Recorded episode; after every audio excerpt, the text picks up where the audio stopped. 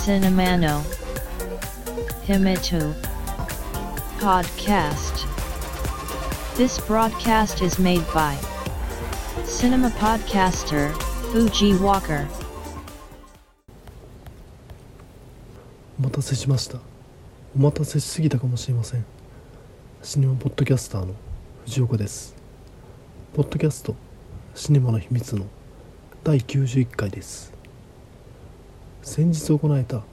アメリカのアカデミー賞の話を少し。とりあえず受賞結果を見た初見の印象としてはえこれ本当にアカデミー賞なの？といった感じですかね。というのもご存知の通り主要部門も韓国映画である「パラサイト半地下の家族」が席巻2000年代以降の韓国映画の躍進というのは映画ファンなら誰しもが認めるところでしょうがそもそもが韓国映画というのは長らく不毛の地であったわけですよ。1980年代には外貨獲得のためいわゆるコリアンエロス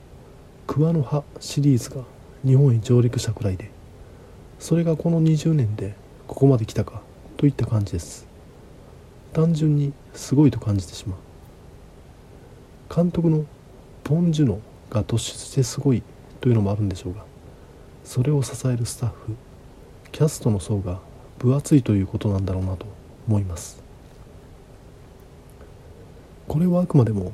市場に任せる日本と違って韓国の場合は映画産業に従事する人々を育て供給するために国営の映画学校を整備し映画館に国内映画の割り当てを義務付けるなど国策として政府が映画産業を支えているわけでありまた海外の主にハリウッドとの合作映画の制作やロケ地誘致なども盛んに行われ結果国際経験豊かな分厚い映画人がたくさんいると。日本も最近は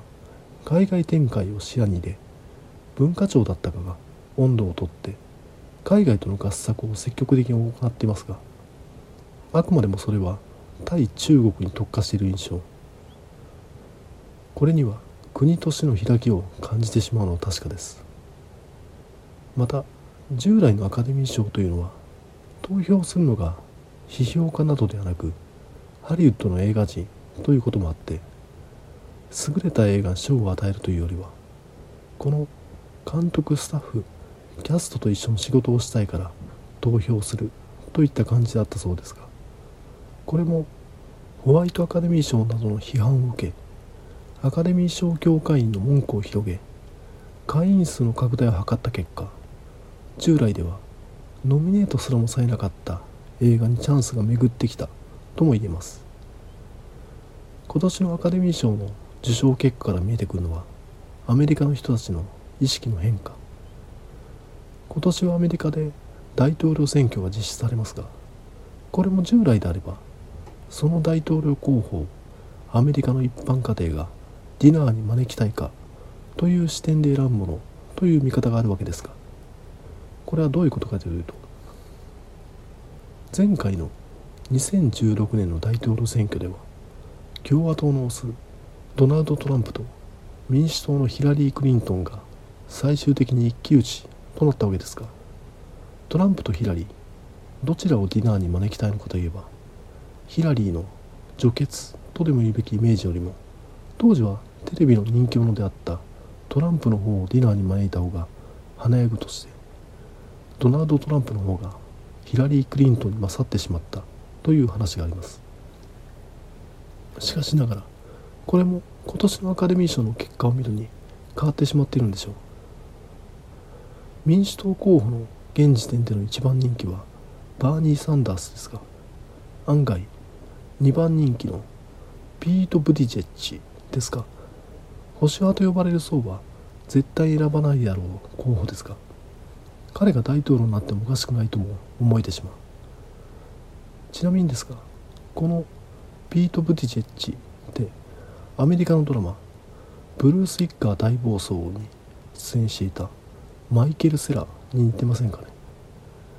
ブティジェッチの電気映画を制作する場合は和弘に頼らなくてもノーメイクでいけそうなぐらい2人は似てる気がするんですがどうでしょう？あとアカデミー賞ですが昨年フィナーレを飾ったディズニー主導のスター・ウォーズ映画である「スカイウォーカーの夜明け」も音響編集賞と視覚効果賞作曲賞と3部門のミネされていましたが受賞にならずダメでしたね。また1年のボンクラ映画を決めるゴールデンラズベリー賞ことラジー賞にはノミネートすらされず映画「スター・ウォーズ・スカイウォーカーの夜明け」はなかったかのような扱いですね。寂しい幕切れです。この「スター・ウォーズ」の今後についてはディズニーは半ば引退状態のジョージ・ルーカスに全権以上で打診したなんて話もありますがどうなんでしょうね。そしてアメリカのアカデミー賞が終われば日本のアカデミー賞が行われるわけですが来月3月6日に授賞式だそうで今回のノーミネート作品のラインナップって見たりしましたかね？最多ノミネートは映画「飛んで埼玉」でしたね。かつてはフジテレビ主導の映画「踊る大捜査線」がヒットしたにもかかわらず日本アカデミー賞では無視されてしまったことを考えると覚醒の感を禁じえないというかこれまた変わったなと感じてしまった次第です。さあシネマの秘密第91回始めます。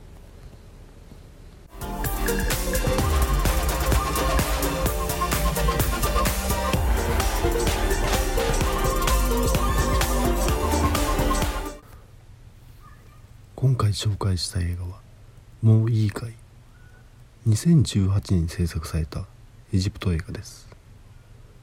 映像配信サービスの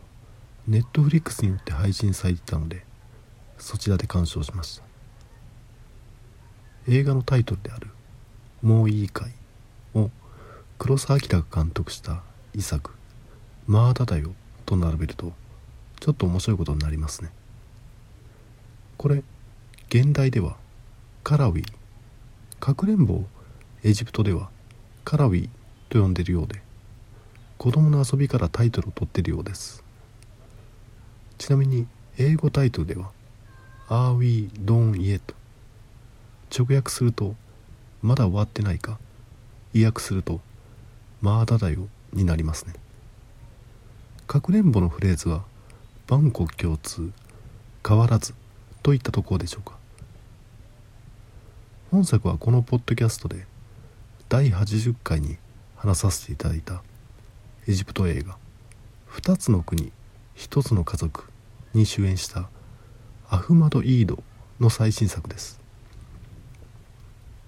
この俳優さんエジプトを代表する人なんでしょうかね。そこはちょっと分かりませんが深い額のシワが印象的で映画の中で彼が困れば困るほど眉間あたりにギュッと縦の字でシワが寄るわけです。そのシワが見ているこちらの共感を誘う。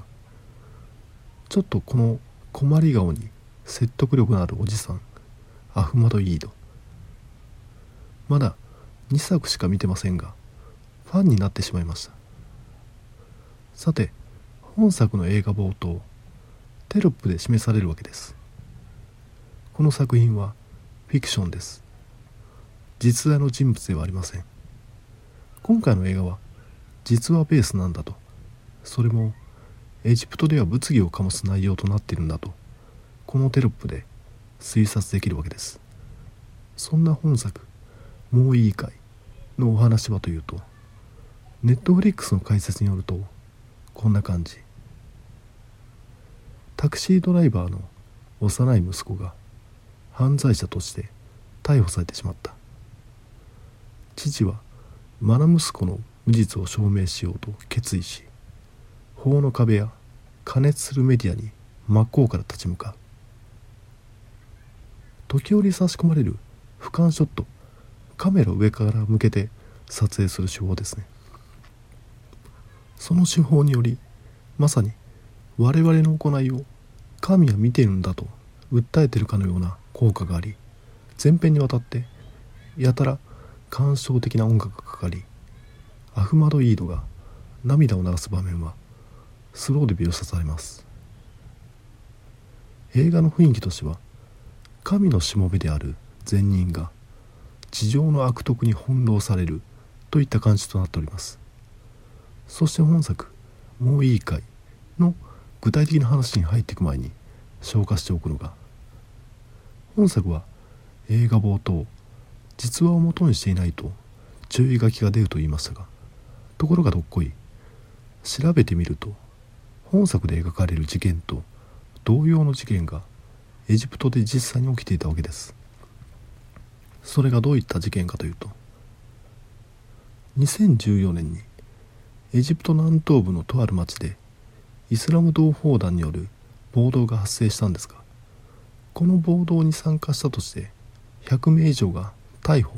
起訴されたようでその中に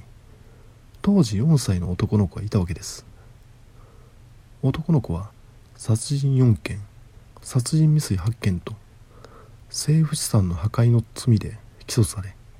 有罪となったようなんですね。どうやら同姓同名の真犯人と間違えられていたようなんですが別人であることを証明できるはずの男の子の当時の年齢を示す。出生証明書が手違いで証拠として裁判所に提出されず結果4歳の男の子に終身刑を言い渡してしまった。その後弁護士による再審請求でアリバイが証明され裁判所が誤りを認め謝罪する事態となった。アラブの春以降のエジプトの動きは映画「2つの国1つの家族」の回で軽く触れているので割愛しますがムバラク大統領による長期独裁政権がアラブの春によって退陣に追い込まれ軍事独裁とでも言うべき LCC 大統領が誕生する間に発生した事件でこのアラブの春前後のエジプトは反政府活動に対する無茶な取り締まりが横行しエジプト全土で4万人が刑務所食いとなり1000人が処刑されてしまったそうです。その人権無視の司法制度を象徴する事件が4歳の男の子が冤罪で終身刑を宣告された事件というわけです。本作「もういいかい」はどうやらそこから着想を得てるわけです。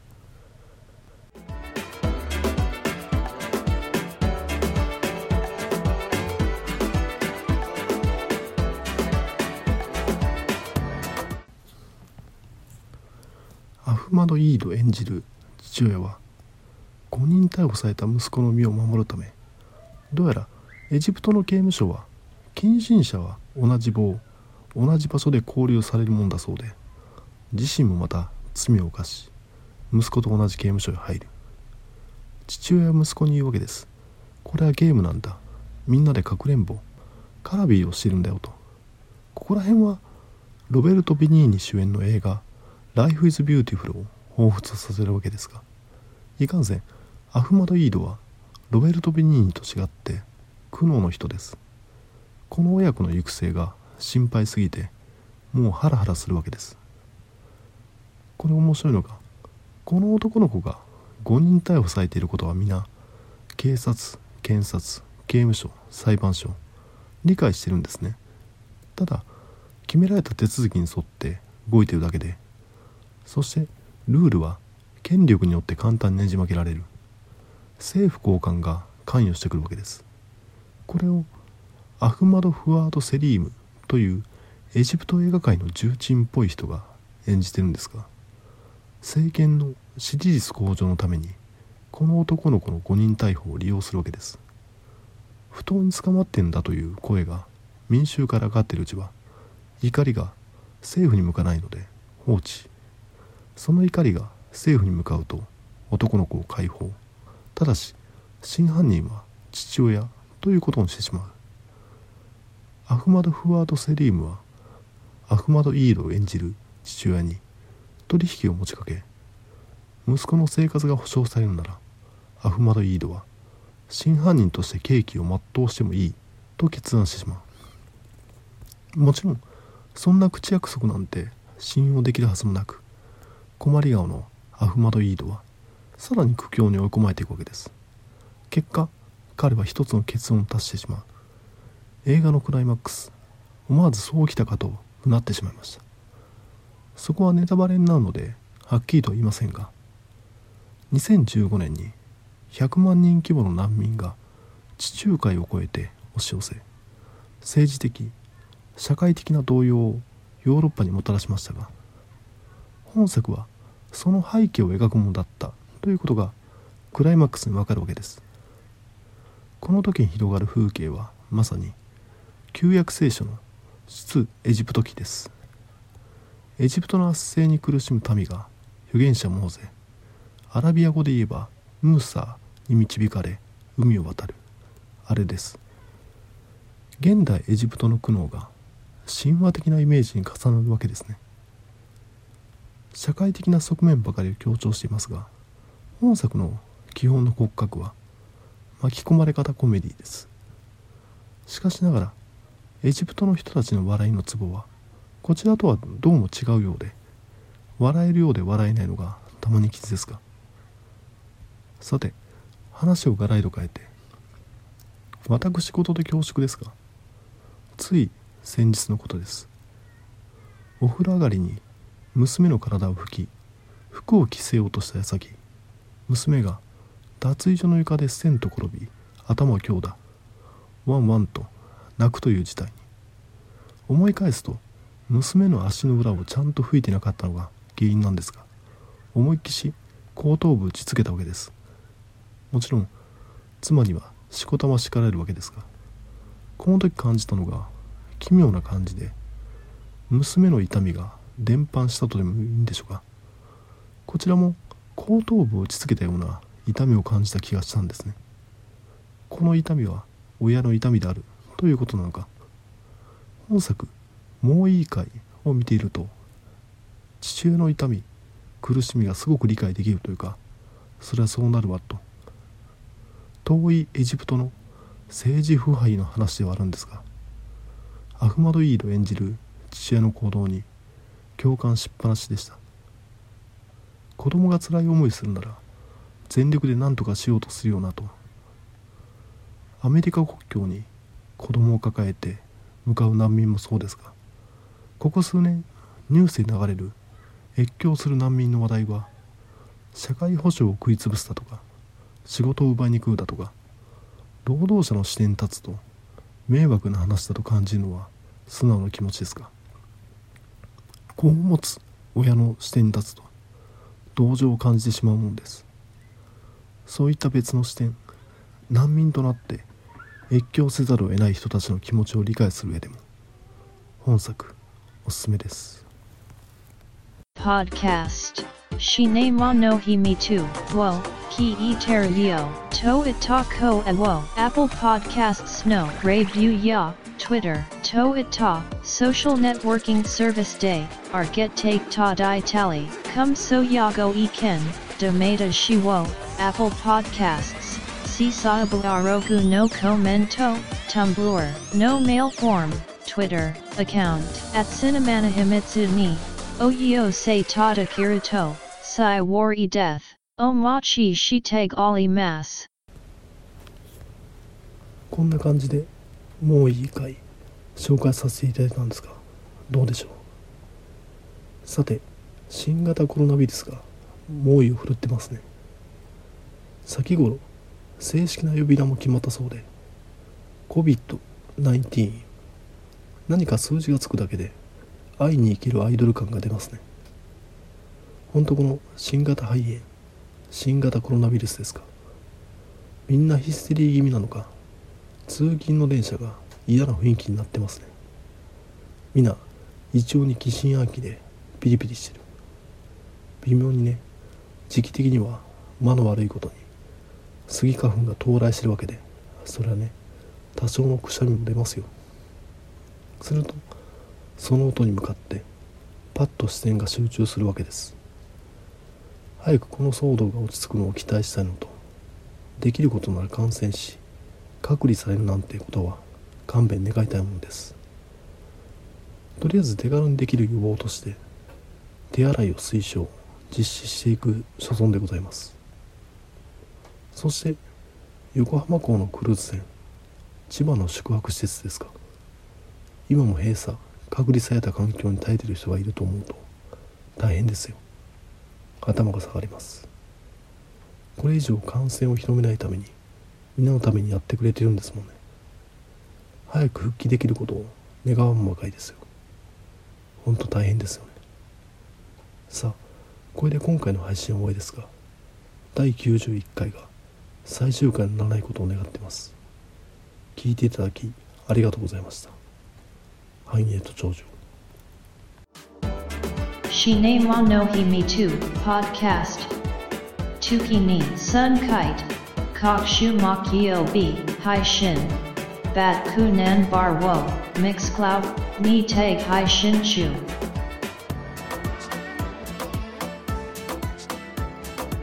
In to enjoy the next broadcast distribution.